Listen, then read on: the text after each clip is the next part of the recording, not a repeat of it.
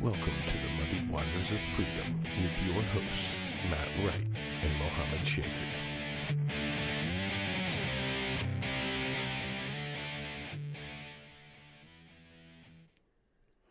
Good morning, good afternoon, or good evening, and welcome to the Vanguard. For Mohammed Shaker, I am Matt Wright, and together we are traversing the muddied waters of freedom. What's going on, buddy? Hey man, I'm good. How are you doing? I am doing fantastic. Amazing. Excellent. Uh, we would like to welcome on a very special guest today. We have Mr. Bob White, who is currently running for Florida governor. So, Bob, welcome to the show. Thanks very much for having me, guys. It's a pleasure to be here. You, You- you- yeah, yeah, you you can come on roll, up. roll Yeah. on up. There, you go. Perfect. Um, so what we do on this show, uh, since he and I met because of uh, kava bars, is we drink kava throughout the show, which is this drink that you have in front of you. Uh, it is an all-natural island drink that in the islands they drink it for ceremonial purposes, and a lot of times it's used for um, when they talk about political when they talk about political events and things Mhm. like that. So we just thought it was fitting that we drink it during the show. I am going to give you a fair warning. Mm-hmm. It doesn't taste great. It, it doesn't taste bad. It just doesn't taste good. It tastes like It tastes earth. earthy. Yeah. Well, It in tastes- that case, I'm sure you won't mind if I pass.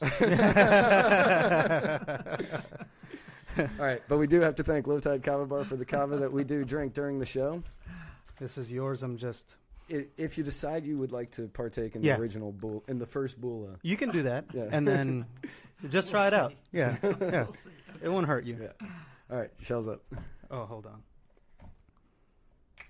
Bula. Bula.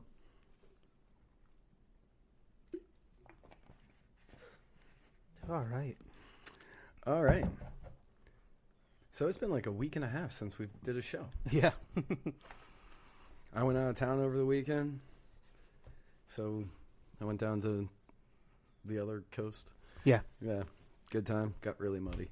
Good. Yeah. fun. That's always a good, got good to see to some. do. Yeah, I got to see some people I hadn't seen in a while, so it was definitely fun. No, that's awesome, man. Yeah. Yeah. Will you do anything else? You're gonna watch a movie, right?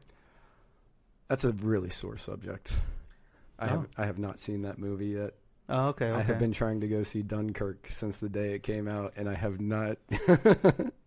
and I have not seen. Uh, Bob liked it. yeah, Very good. yeah, Excellent, excellent movie. yeah. I, Yeah. I've wanted to see it, and I couldn't get anybody to go opening night. The second night, I couldn't go, and every night that I've had plans to go, something has happened, and I haven't been able to make it. Yeah. Yeah. So Which I got something to say about that movie when we get to the political stuff. Um, if you spoil anything of this movie, no, I haven't seen it. I, I haven't seen it, but uh, it was a Washington. I think it was a Washington Post article. New York Oh, is it Times or the- something? Yeah, yeah, probably. Okay, I know what you're gonna say then. Yeah, That's fine. yeah. Another yeah, and another movie I want to go see is Atomic Blonde because Well, Hell yeah. yeah, Hell no, yeah. absolutely. yeah, Absolutely. No explanation necessary on Yeah. that one. I definitely want to go see that movie. and uh, on my hat, um, I have my N7 patch today. Um, Yes. Do you know what that is? No. Oh, okay, okay, yeah. I just noticed it said N and seven, so Well, yeah, it's N- yeah, it's just N7. Um, we are the most premier Terran fighting fourth uh, that defend the planet in the uh, universe of Mass oh Effect. my god. And um, I started playing the game again. I want to save Earth from the Reapers. It's gonna be pretty badass. I don't have a clue what they're talking about. Don't worry, I don't have a clue what he talks about most we'll of make the sure time. we'll make sure you get an Xbox up to the Okay. The whatever house they live in up there when they're governor. Okay. Or is it a palace? I don't even know. I've honestly never been to where Skeletor lives. Yeah. Skeletor. Uh, Um, so uh, tell us a little bit about yourself, Bob. I, I know Muhammad knows you, but I met you literally when you walked in the door. Okay. Great. No problem at all. Yeah. Well, uh, look, I'm a Florida native, uh, fourth generation. So this is my home where I grew up. Uh, I love the state of Florida, and want to do everything I can to make sure that it's a hospitable environment for generations to come. okay. Um, you know, we grew up over in the central part of the state, a little town called Haines City. Spent our days, uh, you know, hunting, fishing, water skiing, boating, going to the beach, all of those kinds of things. Yeah. So, you know, it was, it was really a great, uh, a, a great life. Um, I product of the public schools, graduated from the University of Central Florida. Ah, Of course, go I'm- Knights. Of course, I'm yeah, but of course, I'm so old that uh, when I graduated, it was still uh, Florida Te- Florida Technological University. Okay. That was the name of the school when it started out. Um, What degree did you graduate? business administration. Okay. So that's been my that's been my career in the private sector. Has been always associated with one business or another. I have have a bit of an entrepreneurial spirit, so Mm-hmm. I've owned some of my own businesses, and some have gone well, and some have gone not so well. I tell people I've I've experienced both success and failure in uh, my business life, my personal life, and even in my spiritual life. So, but I've learned from all of it, and I believe that all of it has made me the person that I am today, and uh, qualifies me to be governor of the state of Florida. Okay. You said your uh, your religious life. Uh, uh, what are you? Uh, Protestant. Okay. Okay. Okay. Just just Protestant. Well, Methodist. My grandfather. I don't really. I don't really ascribe to a quote uh, religion necessarily. My grandfather was a Methodist minister. mm-hmm. I grew up in the Methodist Church. Uh, the church that I attend today is a Methodist church, but I'm really not so much tuned into the uh, the dogma, if you will, of, of the religion. Uh, I consider myself uh, a disciple and, and try to behave uh, as I'm taught to behave, um, you know, in, in that regard. So Yeah. it's really more about the spirituality of it than it is the religiosity of it. I guess course, that's the best yeah. way to put it. Yeah. Yeah. Um, um, what was I going to say here? Uh, last time I saw you was at the. Um, we were in Orlando at the. Um, it was the AFP's. Uh, what is it called? The Defending the American Dream Summit. Right. Um, I think we had uh, who showed up? Marco Ru- Marco Rubio was there, right? Didn't Marco show up? There were a lot of speakers there. Yeah. Uh, and I think he was one of them. Yeah, yeah, yeah. Mhm. It was it was pretty awesome, even though there were a lot of people that I don't I don't necessarily agree with. Um, Right. yeah, I mean, but I was there with um, I was working a, a LI table with the Leadership Institute. Right. Um, yeah, I think we're yeah we're looking for students, but it was a it was a great time. Did you go to any other conventions or conferences uh, since then? I think that was uh that was just last uh yeah, that was last September. Something like that. Yeah. Not- Did you go anywhere else after a year that? Ago. Well, the only other the only other things that I've done have been uh, Republican Party of Florida quarterly meetings. Yeah. You know, and their annual meeting, which was back this uh, this past January. So I've been participating in all of those. Um, but that's probably it Mhm. as far as politics go. I missed Freedom Fest. I would have liked to have been there. Yeah, me too. that, Yeah, me but, too. Uh, Yeah. It just wasn't in the cards given this campaign. Yeah, I mean it's out all the way in Vegas, so. Right, Exactly. Yeah. exactly. and obviously you do the the monthly phone calls right. Exactly. that I always have an issue connecting to. But I, I know I'm not alone half the time because I see all the emails like I try calling in. I try calling in. I was like I'm not gonna put an email like everybody else is. Well, there will be one this Sunday. yeah, Put it on your calendar and yeah, see if you can get in. yeah. oh man. Um, so tell us uh, about your philosophy, like your favorite politicians, economists, what what you like to label yourself, if anything. Um, uh, how you look at other philosophies, that's important. Um, and uh, what brought uh, I mean, you're you're libertarian. Uh, so what what in, what got you into the movement? You know, like Ron Paul brought me in the movement. Um, Sure. So what brought you to be more libertarian? Right. Well, as you know, of Oh, course. I'm and what were you before you became that? Well, let's understand. I am I am running in the Republican primary. I am a Mhm. registered Republican and have been, you know, for virtually all my life. Yes. Uh, but I do have libertarian tendencies and Yes. libertarian leanings, no question about that. Uh, limited government, constitutionally limited government. Consider myself a constitutionally conservative libertarian. hmm Uh, Rand Paul was my candidate in the uh, presidential cycle. Me too. Uh, And con- I continue to be a huge fan of his. Uh, as far as ec- ec- economists go, I'll, I'll just tell you that you know every year we uh, sponsor the Constitution Day dinner over in Melbourne, Florida, and this Yeah. year our keynote speaker is Tom Woods. Yeah, Oh. yeah. You know Yeah. that that tells you a lot. He lives. Doesn't he live in Melbourne or near? Uh, he lives in St. Cloud now. okay. Yeah. Yeah, Yeah. which is close by. Yeah. So Yeah. we got him for the speaker's fee and no transportation, no Yeah. travel costs. that, was a, that was a big thing. Yeah. Um, yeah. But uh, so so there you go. You know the the Mises Institute. You know He's that's where he is right now. exactly. Yeah. It's out there for their uh, for their week long. Um, Yeah. um, It's it's amazing. universities, I which love is it. Great. Yeah. So that's on September the 23rd, Saturday, September the 23rd, and uh, he'll be our keynote speaker. And we have the Speaker of the Florida House, Richard Corcoran, coming as a as a Yeah. featured speaker as well. Yeah. Uh, so that'll be an interesting combination to hear the two of them together. Of course. And I tell people that you know uh, people have asked me, you know, Bob, you're running for governor, and, and Richard Corcoran is is talking about running for governor. You know, are, are you still going to have him come and, and speak at the Constitution Day dinner? And I say, well, you know, of course I am. Number one, why would I deny the people of Brevard County the opportunity to hear from one of the you know three most powerful people in um, in state government? And number two is, if he does decide for, to run for governor, he'll automatically become the second best candidate in the race. so of course we're going to continue to have him. well, yeah. The, uh, who's confirmed running right now, other than Adam Putnam? Well, uh, besides Adam and myself, there are seven other Holy uh, moly. Republicans that have that are currently declared candidates. But but we need, here's what we need to understand about that. At this stage in the game, all you have to do to be a declared candidate is fill out one piece of paper that says, "Okay, I'm running. My campaign treasurer is," and you identify that person, and my uh, my depository, my bank account uh, for the campaign is at such and such a bank. And that allows you to go out and begin to raise money, Okay. and spend money Yeah. uh, directly on behalf of your candidacy. Actual qualifying doesn't happen until June of next year, and that's when you have to either turn in several hundred thousand signatures or you have to pay the $12,000 qualifying fee. Okay. So at that point, I'm expecting of those other seven that are in the race at this point, many of them won't pay the qualifying fee. It's hard to say how many actually will or won't. Um, so And from what I understand, the the signature, it, the signature uh, bar that you have to hit is very difficult to hit. It is. I mean, you, the way I look at it is, if you're going to go by, if you're going to try to qualify by petition, you're going to have to pay to have it done. Yeah. You know, you're going to have to spend money to have it done. You're going to have to hire people. People to go out and walking, yeah. Yeah. So you might as well just pay the qualifying fee. Yeah. Which twelve thousand. You know, it's, it's not it's not nothing to sneeze at, but it's not it's not a bank breaker. Mm-hmm. Um, so we can clearly do that, and that allows us to concentrate on the campaign and not concentrate on trying to collect signatures. Yeah, it makes sense. Uh, now, there's several other people that are rumored to be getting in. Uh, Jack Latvala from this area, of course, state senator from Sarasota, is uh, going to be announcing on August the 16th. I already mentioned Richard Corcoran. Uh, it's all but certain he's getting in. He says he hasn't made that decision yet, and he's waiting until after next year's legislative session. But I mean, come on, let's face it.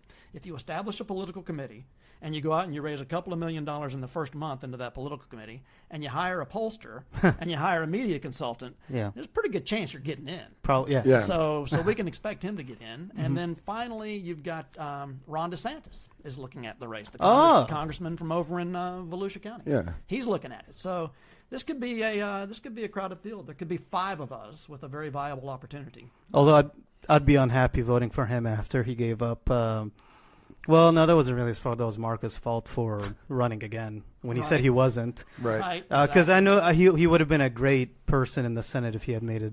You know, I think we had two good guys there because I liked I liked Ron, but I also liked Todd Wilcox. I thought Todd, you know, uh, had some some really good ideas. Uh, Ron certainly though with his uh, with his his creds as far as uh, you know the the liberty movement and the conservative movement would have been done a great job. Yeah, Either one of them would have been better than Marco. yeah. No, I I agree. I, yeah, I'm certain almost everybody watching us agrees with that. No doubt. Yeah.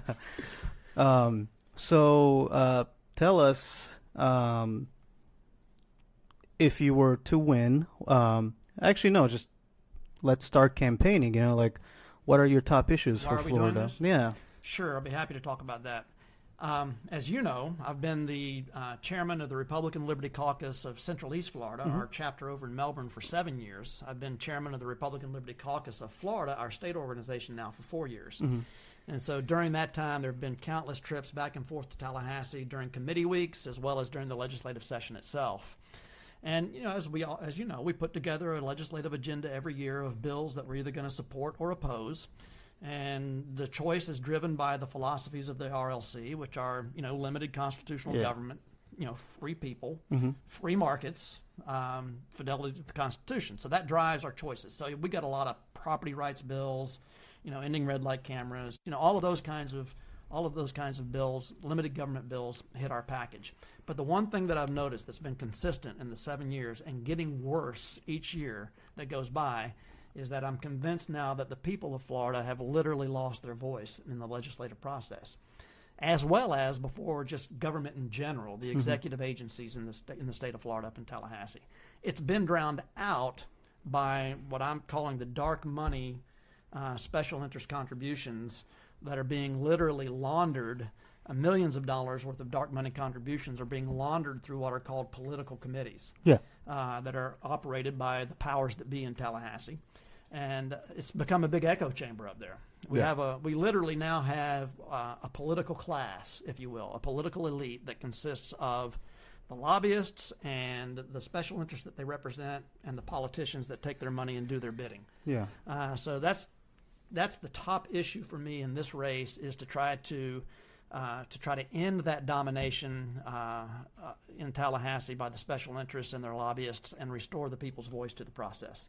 So that's what drove me to get into the race in the first place, and it's what we spend a lot of our time talking about as we go around the state of Florida. Okay. Okay. Now, what about um, other issues like Sure. uh, solar? Oh well, as, I think as you know, uh, you know I was a big advocate for Amendment Four, okay, and was glad to see that uh, um, you know that that we prevailed on that issue, uh, as well as the other amendment that was uh, was on. We have what we have one one amendment on the primary ballot and the other one on the general election ballot, as I recall. We had two different amendments. I and, think- and, Yeah. and we won on both issues. Yeah. which was good. We had that one episode where. Uh, where the, the power industry, FPL and uh, Duke Energy, and all of them were literally trying to pull a fast one on the people of Florida. Yeah. Yes. And, and you remember the one guy got caught with an open mic, Yeah. talking, you know, literally admitting to the fact that they were deceiving the voters, and that whole thing just blew up in their face. Yeah. So, you know, I, I was very happy to see that they had spent literally 20, 30 million dollars trying to get their trying to win, and they lost anyway. which Right. was great. That so, was so I'm, look, I'm an advocate for you know for those kinds of renewable sources. Um, uh, that doesn't mean that I'm necessarily opposed to you know to the fossil fuel industry or anything yeah. like no, that. No, of course not. I mean, we have to we have to pursue everything. yeah. I'd kick you off the show if you were. Yeah, but, I- but I mean, you know, but I mean, in, in Florida, I mean, come on. And then I'd call Matt. yeah, right, exactly. exactly. But, but in Florida, I mean, come on, how can you not be for solar energy? Yeah, right? no, of course, yeah. well, the issue is opening up opening up the markets to let Right. people even you know use them, uh, Sure. and not have the because what they were trying to do, from what I remember, uh, understanding what they're trying to do is they're they're trying to monopolize and be the sole owners and operators of those like Yeah. panels. Um, and that was going to be a big issue, and they're got you know, But they they were doing it in a way it was just like, oh, it's the solar bill. Yeah, And, oh, great, yeah, no, I'm for that. that And was the people were- deceit. Yeah, well, yeah, Yeah, absolutely. that was the deceit that they were. it was funny um, when they were doing the petitions for it. I was down at low tide, and uh, this woman comes up and she's like, "Would you mind signing the solar bill petition?" And I said, "Which one is it?" She, the good one.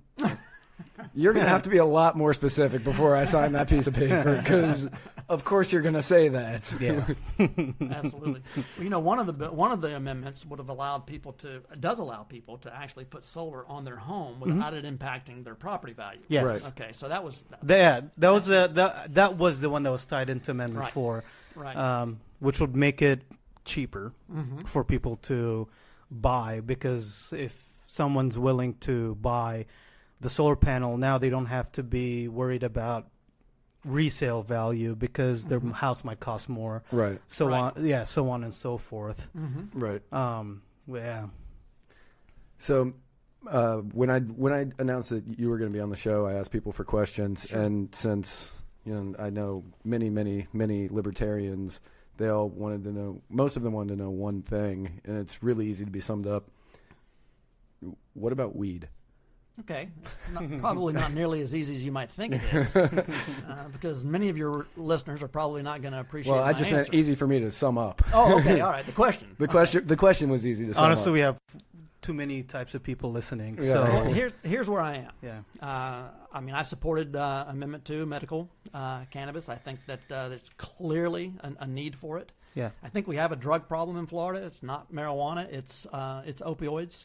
Yes, Uh, and one of the things that I've uh, that I've been following is uh, there have been a number of studies that have come out uh, recently by very reputable institutions that are showing that in states that have medical cannabis, the opioid uh, addiction and the uh, deaths from opioid addictions are like 25% less than they are in states that don't have it. Mhm. Uh, clearly, um, it's possible for, for folks that are addicted to opioids to be able to use cannabis to, to be able to kick that addiction yeah and and I think that's important. I mean, we've got too way too many people uh, on opioids uh, that are former military. You know, they Mhm. came back, they were injured overseas, they Yep. come back, they have excruciating pain as a result of their injuries, or construction workers, or people that are injured in automobile accidents.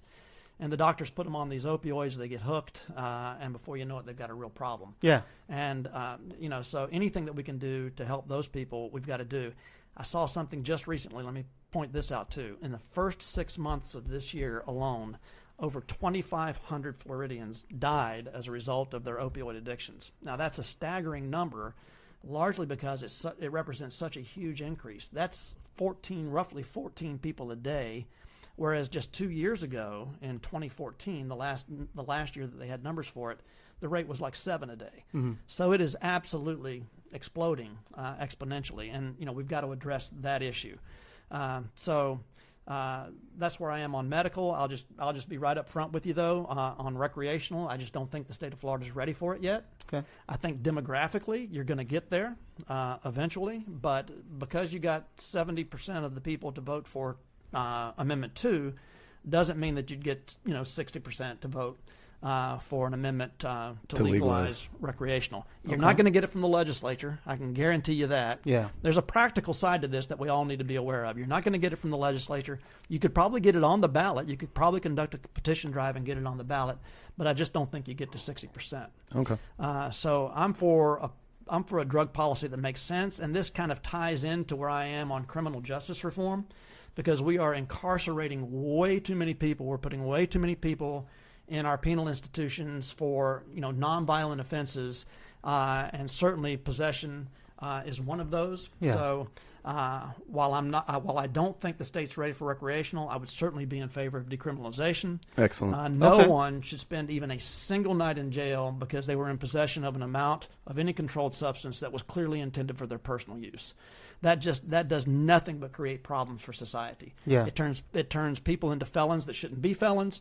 Uh, it takes in many cases breadwinners out of their homes. Yeah. Uh, it, it just it's it's just a ridiculous policy, and so I would be in favor of decriminalization. Yeah, I mean, I'm sure we both know. Uh, I mean, maybe you do too, but m- we have plenty of friends that uh, use marijuana or you know consume marijuana um, for a lot of different reasons. I have uh, friends that are veterans that use Mhm. it, um, both medically because of pain and, and like sleep issues, um, and recreationally. Um, if aside from like Florida itself being ready for it, though, I mean, I guess, but you do agree that it's a, it's a problem that we're putting so much money and resources uh, fighting a thing that we're just not winning. Yeah, the war on drugs has been an abject failure. Yeah. There's no question about that. We've spent billions and billions of dollars uh, in a war that can't be won because you're trying to leg- you're trying to legislate so-called morality. Yeah. You know, decisions that people are making for themselves. Yeah. Um, and so that's why that's why I'm supporting decriminalization uh, as a, as a part of this issue, and that's why you know in the area of criminal justice reform. I mean, I'm, we're looking at numbers where Florida incarcerates like 23% more people per Uh-huh. capita than just about any other state in the country. Yeah. Uh, we have probably the highest per capita uh, incarceration rate of, of any state out there. Uh, it's just inexcusable. Uh, so we do have to we do have to address these issues through criminal justice reform. And if you look around the state of Florida, you're already seeing that certain uh, local communities are beginning to pass their own decriminalization efforts. And so we're now in a situation where different people in different parts of the state are being treated differently, uh, and that's not right either. Okay. Um, uh, plus, on top of which, uh, you know, it, it when, it, when it finally comes right down to it, um, the most dangerous drug in society is alcohol. Always has been, probably always, Always will will be. be. Yeah. Uh, and and really, I mean, where is it? Where is it the place of government to tell one group of people that their drug of choice is legal, and then tell another group of jo- people that their drug of choice is is illegal? So that's why I'm saying I think that you get there eventually. The demographics are in, are certainly in your favor to get there, um, but the state's not ready for it yet. So I'm certainly not going to be you know the advocate to go out there and, and, and lead the charge, so to speak. Okay. Okay. Yeah. All right.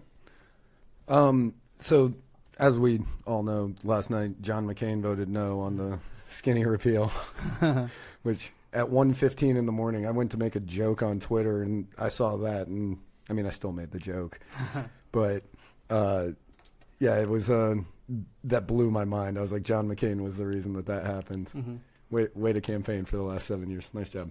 Um, but a lot of people have been asking uh, what you would do about healthcare in Florida, and I didn't see it on your website, so I'm going to let you tell everybody Sure. what I'd it is your plan was. Well, we do have it. It, it is it, there is a, there is a healthcare platform position on my website, which, by the way, is www.bob4florida.com. That's F O R, not the number. Bob F O R Florida.com. Check it out. It's got lots of issues uh, on there that you can uh, that you can check me out on. Uh, here, here's where I am on healthcare in Florida. Uh, It is a huge driver uh, in our budget in the state of Florida. The two biggest ticket items in the Florida budget are education and uh, healthcare. And by healthcare specifically, most of that is Medicaid uh, driven. Uh, almost a full third of our budget is uh, is being spent in Medicaid. Now that's a shared responsibility between the state and the federal government. Yeah. The state kicks in about sixty percent of the total that we spend. Uh, but you may recall that one of the planks uh, or one of the things that Obamacare, uh, the Affordable Care Act, was trying to do was to get the states to expand their Medicaid Yes. uh, Yes. Yeah. rolls. And I was opposed to that from the very beginning, and I continue to be to this day. Um, what I've said from all along is that if you really care about the poor in the state of Florida, if you care about our el- our elderly poor, our working poor, the last thing in the world you want to do is expand the Medicaid system. It's completely broken. Um, new uh, new Medicaid recipients typically wait anywhere from 45 to 60 days to get an appointment if they can even find a provider in the first place that's willing to take new patients. And then they typically have to drive anywhere from 45 minutes to an hour uh, to get there to, to see someone. So that's a, that's a, that's a horrendous kind of a system. Uh, it does no one any good. And to put another 800,000 people into a system that's already broken to that extent doesn't make any sense at all. So what I'm advocating is a is a number of different free market approaches uh, to the problem. Uh, one of them would be uh, direct primary care agreements, which we supported a bill for direct primary care this past session in Well, Tallahassee. I don't know what that means. Uh, well, that's where uh, doctors and patients can actually uh, sign an agreement together, where the doctor says, "Okay, for X number of dollars per month, these are the services that I'm going to offer you at basically no charge." Yeah. So, but it's not insurance. Okay, so it can't be, and that was the bill that we were supporting was to define direct primary care as being outside the scope of insurance, so that the Florida Department of Insurance couldn't step in and try to regulate it. Okay. All right, Ah. so you know, some, concierge medicine uh, is is is kind of a form of direct primary care. Only it's typically, uh, as the as the term implies, concierge. It implies a very high level of, of, service for a, a very large expense. Yeah. Direct primary care is a little different than that. Um, there are groups that are that are popping up in other places. There's a, a direct primary care uh, provider in Kentucky, for instance, that uh, and they're and of course they're everywhere. It's not just Kentucky, but this one pops to mind. Um, I think their minimum is like uh, fifty dollars per month for an individual, and you get all of your all of your well all of your well care visits are, are included in that price. If you need stitches, you get stitches. If you need X-rays, you get X-rays. If you need a bone set, you get the bone set. And this is for like fifty dollars a month, or for a family, depending on how many people, that might be two hundred fifty, three hundred dollars a month. Yeah. But it's all included, and then on top of that, you can get your prescriptions filled by that doctor who basically provides them for you at his cost, or maybe his cost plus plus ten percent. Uh, so it's a very affordable alternative for people to be able to participate. And what's really interesting is that, as you guys know, these deductibles on our insurance are so high. It's insane. It's it's crazy. A lot of people that have health insurance are actually signing up for direct primary care at 50 bucks or 100 bucks a month because even then it's significantly less for them because their deductibles are so high that if they tried to get covered under insurance, they couldn't. Right. So it just makes sense financially. So you've got that. You've got direct primary care and then there are these uh, these sharing programs, like I think they call them Medi-Share, where I know there's one that's headquartered right there in um, in Brevard County, where I'm from, and these are national in scope, most of them, where people sign up as it's like a membership. It's not an insurance policy, okay? So because you're not signing up with an insurance company, it's like a membership program, and you pay a certain amount of money per month. But then if something, it's almost like a catastrophic insurance policy. If something happens to you and you go into the hospital for whatever reason, the the association Oh, okay. steps up and foots the bill. That's like uh, Rand, one of Rand's big points on his replace plan was uh, allowing group insurance type stuff. That's- where Yeah. Yes. yeah, That's very similar. That's that's very similar to what uh, to what I'm talking about here. Only in that case, What he was talking about was allowing people in certain professions to, to join a pool Yeah, an for, asso- yeah. for purchasing purposes, but they would still be purchasing an actual insurance policy. Okay. So this is a little different. And what's what's interesting about these programs is that um, the legislation actually exempted them, so they were allowed to continue to operate. Uh, and I've heard some really good things from people about those. But but Rand's approach, it was the approach that I've favored all along: a, a full blown repeal yeah. okay, period. Uh, with free market solutions like health savings accounts and, and buying insurance across state lines, all of those kinds of things just make perfect sense. There's so much that we could do from a free market perspective uh, and just get the government uh, completely out of it. That would be my that would be my choice. If someone were to, if somebody, a young Democrat, would come up to you and say like, "Well, you know, healthcare is a right," or "You hate the poor," or, yeah, all those kind of arguments about repeal or about um, reducing, I guess, Medicaid, or even not expanding it any any further than it is. Uh, what what would be your response to that? I Well, mean, I'm- because you, they're they're going to want an answer. Sure. Well, we already talked about the Medicaid issue Yes. and the fact that it's it's a, it's a completely broken system that we shouldn't be expanding. We should be looking for alternatives to it. So there's there's my answer there. Uh, the answer about about medical care being a right, it's not a right; it's a commodity. Yes. Okay, that's to begin with, and uh, I think Rand Paul's argument, frankly, on on whether or not mm-hmm. it's a right was just dead on point. I think that I, I've seen that video so much over the last few days, and I could it, it practically is so recite it yeah, myself. Just, it is spot on. It is. It absolutely is. How in the world could you tell someone you basically are going to be enslaving someone? Mm-hmm. Okay, if you're going to make it a right, then the doctors, the nurses, the anesthesiologists, you're basically making them slaves to the system. You're Yeah. telling them that you have to provide this service that you went to school X number of years, the money that you invested in your education, you now are compelled by the government, required by the government to provide that uh, you know that expertise, that service to other people because they have a right to your your intellectual uh, property and your skill. And I, I'm sorry, that's just it's just not a right. You can't Yeah. you can't compel somebody to service the needs of another person. Yeah, yeah. Um, good. Uh, what about uh, this? Had came up um, last year, maybe. Um, and I remember hmm, Jack Latvala, no, not Jack, uh, Chris Latvala, Chris Latvala. um, voted in a, in a way I didn't like on this.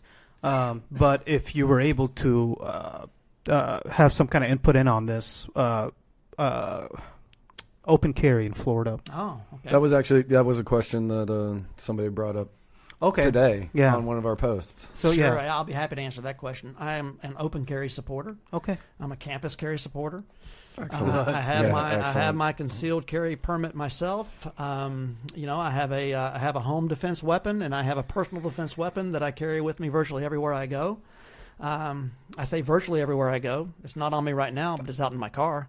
I can tell you that. Um, I just figured I'd be safe with you guys. Maybe, Yeah. maybe I'm wrong. I, figured this is probably like a fortress in here. Well, yeah, yeah. Right. We got all the trees. And, Yeah, but but but no. So but seriously, um, I mean, these are issues of of personal uh, defense. Uh, you know, I, I consider myself to be my own first responder. And that's not taking anything away from our professional first responders, all of whom, I, you know, I mean, I support them, I admire them, I appreciate them for their courage and their willingness to put themselves out on the line for all of us every single day. Um, but our local sheriff in Brevard County is a friend of mine, Wayne Ivey, and he basically has said that you know, look, you can always count on the police to be there in minutes when seconds count. Yes. And that- to absolutely. me, that's where that's what it all comes down to. So I've taken responsibility for myself and for my wife and for my children and grandchildren when they're with me, and for anybody that's around me. Mm-hmm. Okay, if something should happen, and I think that everybody that's inclined that way, okay, if you're not inclined, then then by all means, you Yeah. know, don't you know don't don't be a first don't be your own first responder. But if Yeah. you have that inclination, get trained, get out there, get permitted, and, and be prepared to respond. So, our as an organization, the Republican Liberty Caucus uh, supported all of the open carry and campus carry bills last year. Uh, we'll continue to support those in the future. The um, the, the idea that there should be a, gov- a government mandated gun free zone, you know, anywhere in the state, to me is Yeah. is just is just ridiculous. Yeah. I just don't see how in the world we can possibly take away somebody's right to defend themselves, regardless Okay. of where they are. Yeah. Um, before I turn it over to Matt, uh, tying into that, uh, some of the worries, um, like one of the things that actually I've seen Chris. By the way, is your sheriff friend a? Is he okay with open carry? Oh yeah, absolutely. Uh, our sheriff is not. Yeah, yeah, that that that is accurate. He does not like yeah, open carry. yeah. I don't know I if you do. You know Joshua Black by any chance? I do know Joshua. Okay, yeah. Josh had his whole fire uh, sheriff uh, Bob thing uh, for the longest time, and that was one of the biggest points because Right. he he's not for it. Um, but that's good. Good, good on that sheriff. Um, uh, oh, yeah. My uh, something that somebody might say is uh, one of uh, uh, Florida's um, biggest economic sectors is tourism. Um, so, don't you think that ha- having everybody walking around with a gun on them gonna scare people away from coming here to enjoy Disney and, and like the, the our beaches here or what? Like, No, what's your I- response to a question like that? No, I, I don't think so at all. I think that uh, in the first place, Florida is one of only five states in the entire country that don't allow some form of open carry. Uh huh. Okay, so I mean, I don't see 45 other states that are suffering wholesale losses and you know, and people wanting to wanting to visit. Uh, and if you look at the numbers, the statistics are very clear. The safest states in the country are those states that, that allow it. Yeah. Uh, so you can make a huge case for uh, for it being, you know, a safety enhancement more so than anything else. Now you mentioned Joshua. He and I got into it a little bit the other night on, on Facebook because he was upset because the open carry that I that I have advocated is for those folks that have their concealed carry permit. Okay. Okay, so and he took me to task because that's not really true constitutional carry. Yeah. And I agree, it's not. Um, but you know, there are two constitutions that are at work here in, in, in the state of Florida. One is the federal constitution, and the other is the state constitution. And so the state constitution clearly does give um, the legislature and the executive branch uh, authority to regulate, you know, ownership of, of handguns or any kind of weapon for that matter. So we have to keep that in mind. So what I've said is that we have to work, we have to deal with reality. Yeah. We can be ideologues and accomplish nothing, or we can be practical tacticians and accomplish a tremendous amount. So I'm for, I'm for what I think can be can can be achieved. And given the the state of our current legislature, you're not going to get open carry. You're not going to get constitutional carry out of this legislature at this point in time. Yeah. But you do have a chance to get open carry for those that are already permit holders. Yeah. And they're clearly the most responsible um, uh, group of people in Na- society. yeah, nationally, comes to- yeah. yeah, you know, when it when it comes to uh, to guns. Yeah. Um, oh crap! I lost my train of thought. Oh, Well, one of the Well, things. getting back, let me, and let me just say this: getting getting back to the whole tourism thing. i mean, take a look at what happened at the airport down in Fort Lauderdale. Okay, because baggage claim is a government mandated gun free zone. uh You know, a guy just checked his gun in his bag. Oh yeah, that was Yeah. Okay, the ago, guy yeah. just checked his gun in his bag, and then when he got off the plane, he went to baggage claim, got his bag, went into the bathroom, got his weapon out of his bag, and then went out into the baggage claim area, which was a gun- government mandated gun free zone, and started blowing people away. Yeah. Eight people lost their lives. Yeah. Take a look at the Orlando Pulse nightclub. Horrendous massacre. Just Yeah. a, a- Yeah, that was- a, a horrible waste of life. And we have a statute on the books in Florida that says that if you own an establishment that derives 50% or more of its income from the sale of alcoholic beverages, it's a gun free zone. Yeah. No guns allowed. The owner can't have one. The owner can't hire armed security personnel to protect their patrons. That's absurd. Yeah, So- definitely. Absolutely, yeah. You know, so so to me, if we have very many more incidents like that, how is that not impacting the potential for tourism in the state of Florida? I think it does. Yeah. Uh, one of the things that I wanted to ask about is uh, Florida. I don't remember the exact number, but a vast number of the jobs that we have here in Florida require licenses through the state. Like even so far, like when I was working on the Wolsifer campaign, one that we used often was you need a license to braid hair, right. right? And we, you know, Yeah. like we said that one as a joke, but it is a license you actually need, and we think that many of us think that that's just idiotic. Yeah. Um, so, like, what is your positioning on the licensing issues for our jobs here in Florida? And if we were to get rid of those, would it make it? Personally, I think it would make it easier for people to get jobs, to get work, where they don't have to go through all this if they get the training without having to pay all the extra money. So, I just want to get your take on what the licensing for jobs is. Here Sure. I, well, that's you know that's a part of my my jobs platform, if you will. I have a real jobs for Florida platform that's in the uh, that's on the website, and people can go there and, and see it. But what I've basically said is that Florida, what we need to do, the approach to jobs that we need to take is a complete deregulation, okay, of the of the economy to the point where uh, we get rid of all of these licensing laws. I mean, sure. I mean, if you're going to be a doctor, you know, you probably ought to have a license before you can cut on somebody or Right. prescribe medicine. N- Nobody has a problem with that. But like you said, braiding hair. I mean, that's that's. He he talks about the licensing thing a lot because no, you're you're good. okay, so you want Let's- people to cut on you without a license? Let's not this episode, but I was gonna say don't get him started on it. It's a twenty minute just rant that he goes into. Well, here's what we're doing in Florida. We're spending, you know, we have been spending through Enterprise Florida, for instance, through the Quick Action Closing Fund.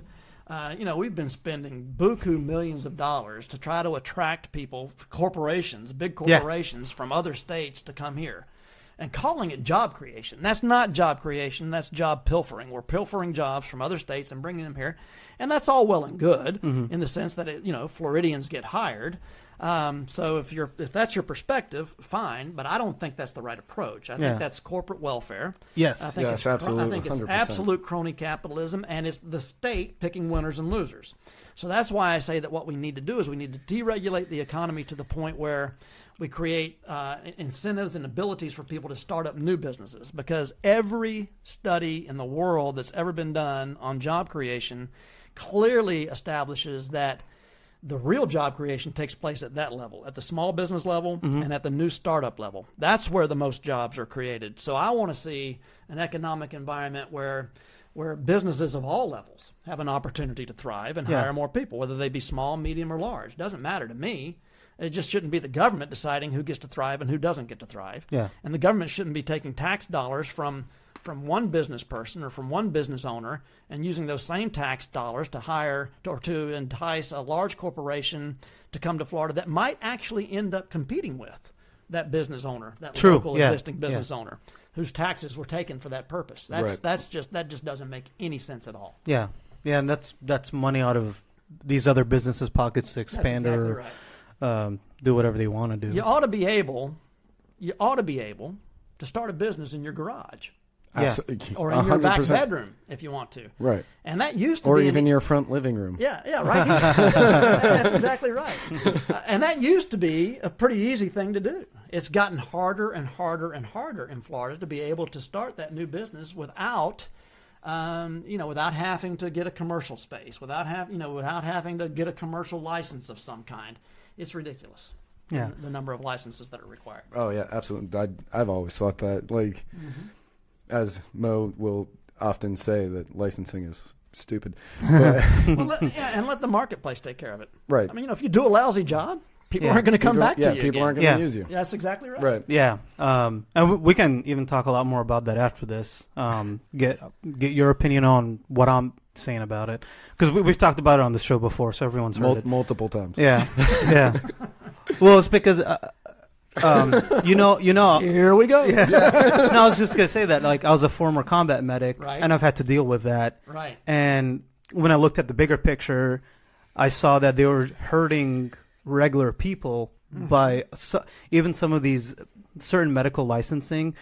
Um, and I'm, I promise I won't get into it, but like you know, I had a national license, but I had to retake the national license that was in my pocket to work in Florida, which to me made no sense. I'm like, okay, well, not only are you keeping me from a job, you're keeping me from helping other people out there by being Right. by being on a Sunstar truck or a fire department truck, and how many other people are are um, are also dealing with that. So you're you're actually keeping a lot of medical professionals possibly from uh, working here, Right. And and you know helping people in this community, and those people get jobs. Sure. Um, so th- reciprocity issue. yes, that's exactly what it is. Yeah. Um, uh, I, I did. I did promise my buddy Nick Yeager that I would ask one question. Yeah, go ahead, go ahead. Um, what's your opinion on fracking? Okay, I think that uh, fracking nationally has been a real boon, okay, for the economy. But I think that Florida's different. Okay, and Okay. and here's why, and, and it's, we're geologically different than most other states. So because fracking is a good idea in a place like North or South Dakota, does not mean that when you have you know, a Florida aquifer like ours is, and we get our drinking water the way that we do, and it's all sandstone and limestone and those kinds of things, and it's a shallow aquifer. It's all close. Yeah. It's all close to the surface. Uh, that you know, I think that that sets us apart. You know, geologically, I just don't think fracking makes sense in the state of Florida. Okay. Okay. Alright. Uh, well, I guess this question is similar. My friend Jeremy Dolan, uh, he want he wanted to know um, if you have any plans to hold uh, United States sugar, the sugar industry here in Florida, accountable for dumping toxic waste into the Gulf of Mexico and draining the Everglades water supply. Like, what's your opinion on that? Well, let me let me just tell you that that's one of the areas where I'm clearly able to differentiate myself from, for instance, Adam Putnam. Okay. Okay, because Adam Putnam has a political committee called Florida Grown, Yes. and if you look at the contribution reports, you'll find that U.S. Sugar is into Adam Putnam for over four hundred thousand dollars. Okay. Okay, just that one entity, and then you know many many other big agricultural firms around the state of Florida are into him for fifty thousand, a hundred thousand dollars a pop. Yeah. So you're not going to be able to expect Adam Putnam, okay, to take a hard line with with any of these individuals. That's one of the reasons that I don't have a political committee. It's one of the reasons that I'm not taking those kinds of special interest contributions.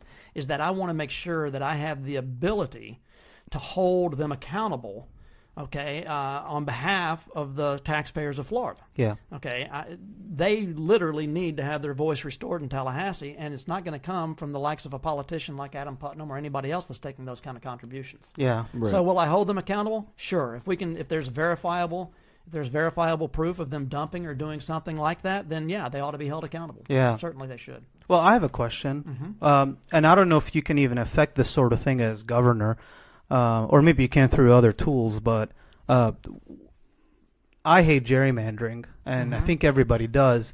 Um, I don't know a lot of people who are like, yeah, Yes. woo, gerrymandering. yeah, um, but well, one thing I actually disagree with Rand Paul highly on, um, probably you too, because a, a lot of people actually really like term limits. Right. Um, I don't. Do you like term I'm limits? a term limit supporter. Okay, um, and that's fine. Uh, I don't, and I'll leave it at that. I feel as if a really good way to deal with it is to fix gerrymandering. Is there anything you can do about that? And if, uh, or I don't know if you can. If you can, what would you do, or what kind of suggestions would you have with gerrymandering? Well, it's, it's, a good question. You remember we had some uh, we had some constitutional amendments that were on the ballot that got passed uh, a few election cycles ago, and then they got caught up in the courts. And we had these we had these plans that were put together. We because of the, the new census in, in 2010, you know, by 2012 they were supposed to come out with all the new districts. And the Florida House had a uh, had a plan, and the Florida Senate had a plan, and the court ended up stepping in and taking control over the issue because the court didn't. They were being sued. The state was being sued, I think, by the League of Women Voters and maybe uh, one or two other entities uh, uh, signed on to that, and uh, so the court ended up taking it over. And that's not necessarily a good thing that the court took it over. Yeah. Um, but there were, uh, you know, there were in these new amendments that were that were put forward and passed. There were these requirements for contiguous, you know, lines of districts and, and those kinds of things. Um, it- it's a diff- it's a difficult issue. Yeah. Uh, certainly, as governor, you know, I could have an influence on it, but it would kind of be an after the fact thing to the extent that, um, you know, redistricting happens once every ten years. Yes. Okay, it's not something that happens all the time up there. Uh, and so it's already happened, and, and we're talking about, you know, we'd be taking office in uh, 2019. So the 2020 census would be uh, would be up, and so the next time we'd have an opportunity to address it uh, would be in probably 2012, uh, 2022, okay. if you will. Okay. Uh, so that would be the next opportunity to address it. Um, and I, I, I do believe that the legislature should should have the responsibility for setting their own districts. Uh, and and I do think that they need to do a better job of, of creating fair districts. Yeah. That's about as far as I can go with that issue right now. Okay. All right. You know, Can I ask one more Yeah, before I ahead. turn it to Yeah, you? go uh, uh, I'm also, and uh, uh, I think we all are, uh, maybe uh, capital punishment. Uh, I'm not a fan of it, especially in Florida. Mm-hmm. Um, Florida has had, especially recently, a, a big problem with it. Like, it even got suspended. I don't know if you remember that. Um, they suspended uh, capital punishment because we're we just we're putting way too many people on death row way too fast. You know, so on. I mean, uh, what's your opinion on capital punishment? Uh, the Republican Liberty Caucus, uh, which I chair, of course, we took a position uh, before this this recent court ruling. Yeah. We took a position supporting the unanimous jury recommendation requirement uh, before capital punishment could be imposed. So I think that's a huge step in the right direction. Yeah. Uh, and and of course, after we took that position, uh, the the Supreme Court did step in and require that. And so, you know, the legislature this past session, they you know they changed they changed the law to require that a unanimous jury recommendation before you know before the imposition of a, of a capital punishment uh, sentence. And you're right, there are issues with it, huge issues with it. In Brevard County, where I'm from, the local newspaper there just did a series of articles because we had a big problem in that district, uh, that state's attorney's district over there. The Brevard Seminole counties are part of the same district, and we've had no less than I think it's I think there were four uh, individuals now that were convicted, uh, sentenced to death, spent 20 plus years on death row, and have now been released because they've been found to be innocent after the fact. And it was a huge there's a huge it was a huge scandal involving a supposed um, expert witness that the state brought in as a part of the prosecution, and the guy had some had a dog, a German Shepherd, that he he claimed was capable of of you know sniffing out evidence and these kinds of things. And turns out the guy was a complete fraud. he was basically going around the country getting paid you know thousands of dollars to to testify, you know, carrying this dog with him everywhere that he went. And it turns out he's a fraud. Yeah. he's a complete fraud. And these guys, these four guys, were innocent. And so now you know the state's on the hook for uh, you know for paying them millions of dollars uh, for their wrongful incarceration. Uh, and you know I, that's fine, but I mean, how do you? I mean, what's the compensation for taking somebody's freedom? Of course. Uh, Right. You know, is there any compensation for that? I don't see how there is. I don't, I don't see. I don't see how there's enough money in the world to compensate somebody for 20 years of their life basically taken from them. Um, so it is a it is a tough issue, uh, but quite frankly, I, I do see that there are that there are cases where it's a, an, an appropriate Okay. uh, form of punishment. Uh, we just have to be very careful about the way that we dole it out. Okay. Good. Um, actually, that was all the questions I had. Okay. Okay. so, Uh, well, I guess uh, another question from somebody on my page. Uh, they were asking uh, if, God forbid, you were not to make it, would you end up endorsing whoever the next person is? It would depend on who they are, and it would Okay. depend on you know on how they conduct themselves I during the think- course of this campaign. I think specifically it was Adam that was mentioned. Oh, Would you endorse? well, no, the the name was Adam. Yeah, like, would Oh. you? I would have look. Given what I know Mm-hmm. about Adam Putnam, I'll just be upfront. I'd have a very hard time with that. I mean, ha- I haven't made a decision one way or the other. I'm so laser focused on just my own campaign and winning this thing Yeah. that uh, that's all I have a tendency to think about at this point in time. Um, but I, but certainly he's somebody that in my mind has some has some real issues. I mean, he's the poster child for career politicians. Yeah. Since he was 22. I, Yeah. Exactly. I Yeah. mean, he's been he's been a politician for over half his life. Yeah. Uh, and he's never earned a private sector paycheck in his entire adult life. I Yeah. say earned because he's certainly received them, Yeah. Right. but he's never but he's but he's never earned one. Um, he basically became a millionaire on the backs of the Florida taxpayers. Uh, that's an interesting story uh, that I'll get into if we have time for it. Um, and he's got a horrible voting record in Congress. I mean, this is a guy that voted for, I mean, every bailout. He voted for TARP. He voted for the Wall Street bailouts. He voted for No Child Left Behind. He voted for cash for clunkers. I mean, for heaven's Oh, sake, Jesus. cash for clunkers? I mean, anybody with a rudimentary understanding of the free market economy and the laws of supply and demand could see that train wreck coming from a mile away. right. But Adam Putnam, he, buddy, he was all in on cash for clunkers. Um, so I, I, you know, I question his judgment about those kinds of things. You know, but here's the other side of the equation: who's he going to be running against if it should happen to be him? That was going to be my next question. Do we have any idea? I didn't look it up on who the Democrats are. Well, they've got some. They've got some people running already. Uh, one of them is Gwen Graham, who is the daughter of Bob Graham, former governor yeah, and okay. United States senator. Uh, so she's trading on Daddy's name. Okay. She, she her career as a politician was she did one two year term in the Congress, in a district up in uh, North Florida that Congress, Congress. yeah, U.S. Congress. Okay. Okay. Uh, she had one two-year term there, and then uh, and then redistricting kicked in, and her district suddenly became not so favorable for the Democrat anymore. So she immediately decided not to run for re-election. Uh, Wow. And started almost immediately uh, testing the waters for a, a gubernatorial Uh-huh. run. Uh, but again, I mean, this is somebody that's trading on her father's name and her father's goodwill and, and good graces. So you've got that. Then you've got the mayor of Tallahassee, which is a guy named Andrew Gillum. Yeah. And he started out as a house of fire. I mean, he was raising money and and uh, very eloquent, you know, articulate guy um, for those causes. But uh, now all of a sudden, the city government in Tallahassee is caught up in investigations from the Florida Department of Law Enforcement as well as the FBI over their CRA Community Reinvestment Act, you know, issues that are going on up there, and he's caught up in that. Plus, he made the boneheaded move of using city money to purchase a new software program that he then turned around and started using to put out fundraising invitations for Oh. partisan races, you know, Uh-huh. for Democrats that were running.